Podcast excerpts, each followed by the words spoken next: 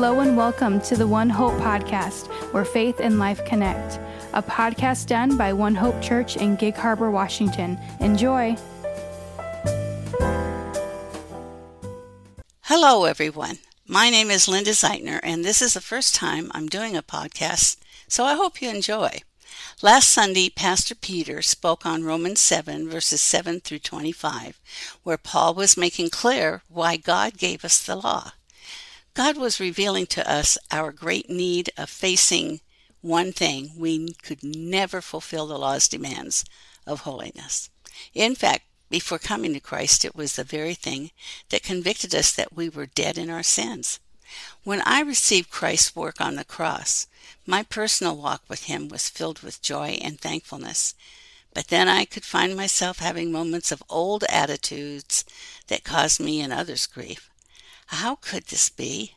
I'm supposed to be a new creation. I had a lot to learn about my spiritual life. Paul wanted us to know he had gone through the same battle we have, trying and trying to get rid of this sin problem.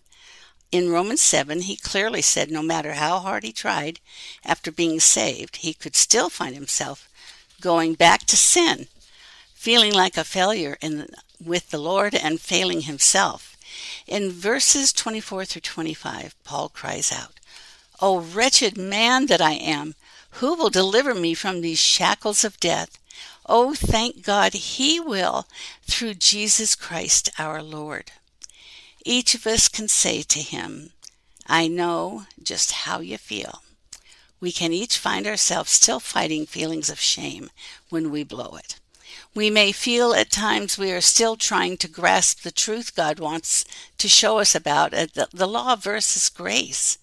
He has provided a victory for us, keeping in mind that grace means undeserved favor.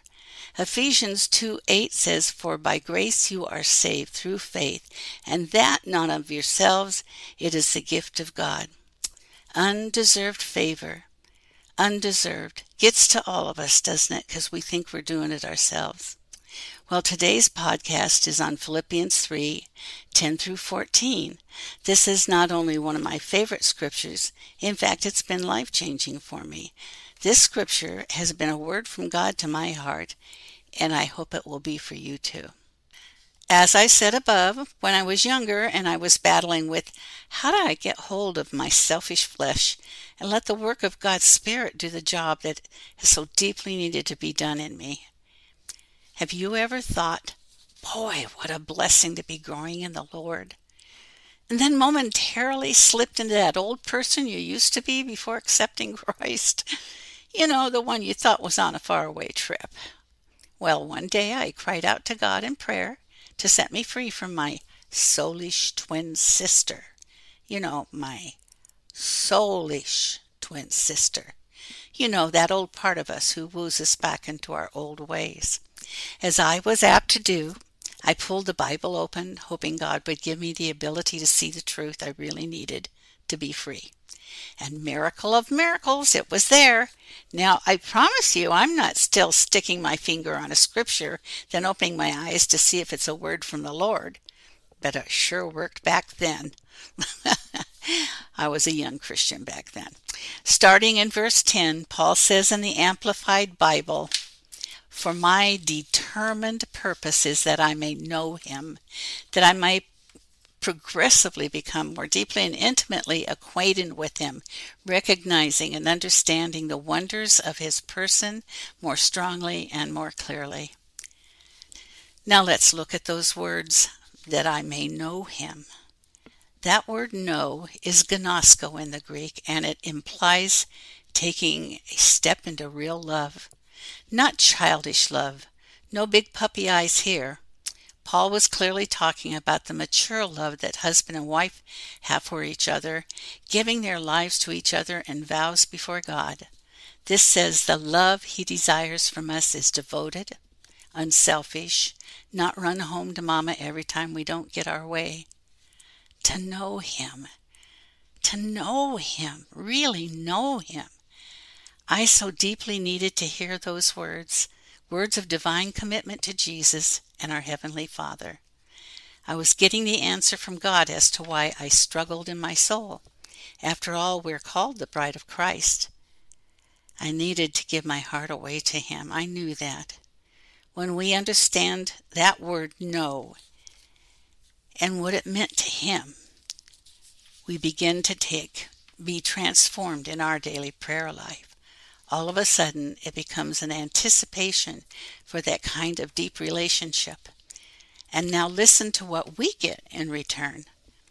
Going on in verse 10, Paul says, That I may in the same way come to know or experience the power, the power outflowing from his resurrection, which it exerts over believers. The word power here is the Greek dynamis, you know, like dynamite was taken from that word. And it means power for performing miracles, inherent power that's naturally within us, and moral power and excellence of soul. Isn't this implying our love and relationship with our Savior equals the power to live this life we have walked into? That's what I had been crying out for the power outflowing from His resurrection. I knew I couldn't do it without Him. But Paul stated in verse 10 that I may so share His sufferings as to be continually transformed in spirit into his likeness, even to his death. Verse 11, and if possible, that I may attain to the spiritual and moral resurrection that lifts me out from among the dead, even while still in this body. How many of us have ever thought that way? I mean, this is telling us if we walk in love and intimacy, with God, we will find ourselves blessed out of our socks. Yes, while still in this body. Really does mean you're not dead yet. Wow, listen to what Paul was saying to us. We don't have to die and go to heaven to discover how to walk in that kind of life. He died so we could experience freedom now. He knew we needed his resurrection power to get through this life. His last word to his disciples was that we try not to live this life without his power. In Acts 1 8, Jesus clearly said, But you shall receive power when the Holy Spirit has come upon you, and you shall be witnesses to me in Judea and Samaria and to the ends of the earth. Paul goes on to say in Philippians 7:12, not that I have already been made perfect, but I press on to lay hold of and grasp my own, that for which Christ Jesus the Messiah has laid hold of me and made me his own. I do not consider, brethren, that I've captured and made it my own yet, but one thing I do, and it's my one aspiration, forgetting what lies behind, straining forward to what lies ahead. I press on towards the goal to win the supreme and heavenly prize to which God in Christ Jesus is calling us upward. Forgetting what lies behind, forget what was in your past, and strain forward to what God has laid aside for us, the future of our life in Christ. Amen and amen. This is what we all should be reaching for in our walk with the Lord. And we can have it we can have the joy and the love and the knowledge of God that will get us through the rest of this life on this dying earth, on this earth that has so betrayed those of us who loved God. So many things that we need to come to in this life, but the greatest of these is love. Paul said that too. The love of God empowered by His Holy Spirit.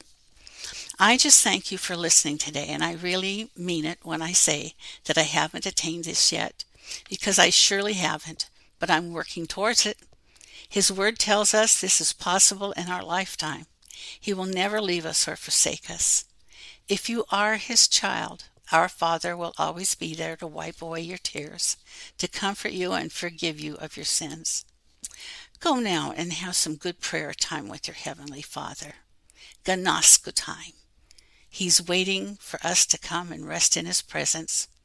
In fact, Zephaniah 3:17 tells us, "The Lord your God is in your midst. The mighty one will save. He will rejoice over you with gladness. He will quiet you with his love.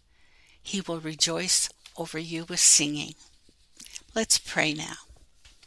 Father, thank you for the word you gave us to open our eyes so that we can see who you really are and how much you love us.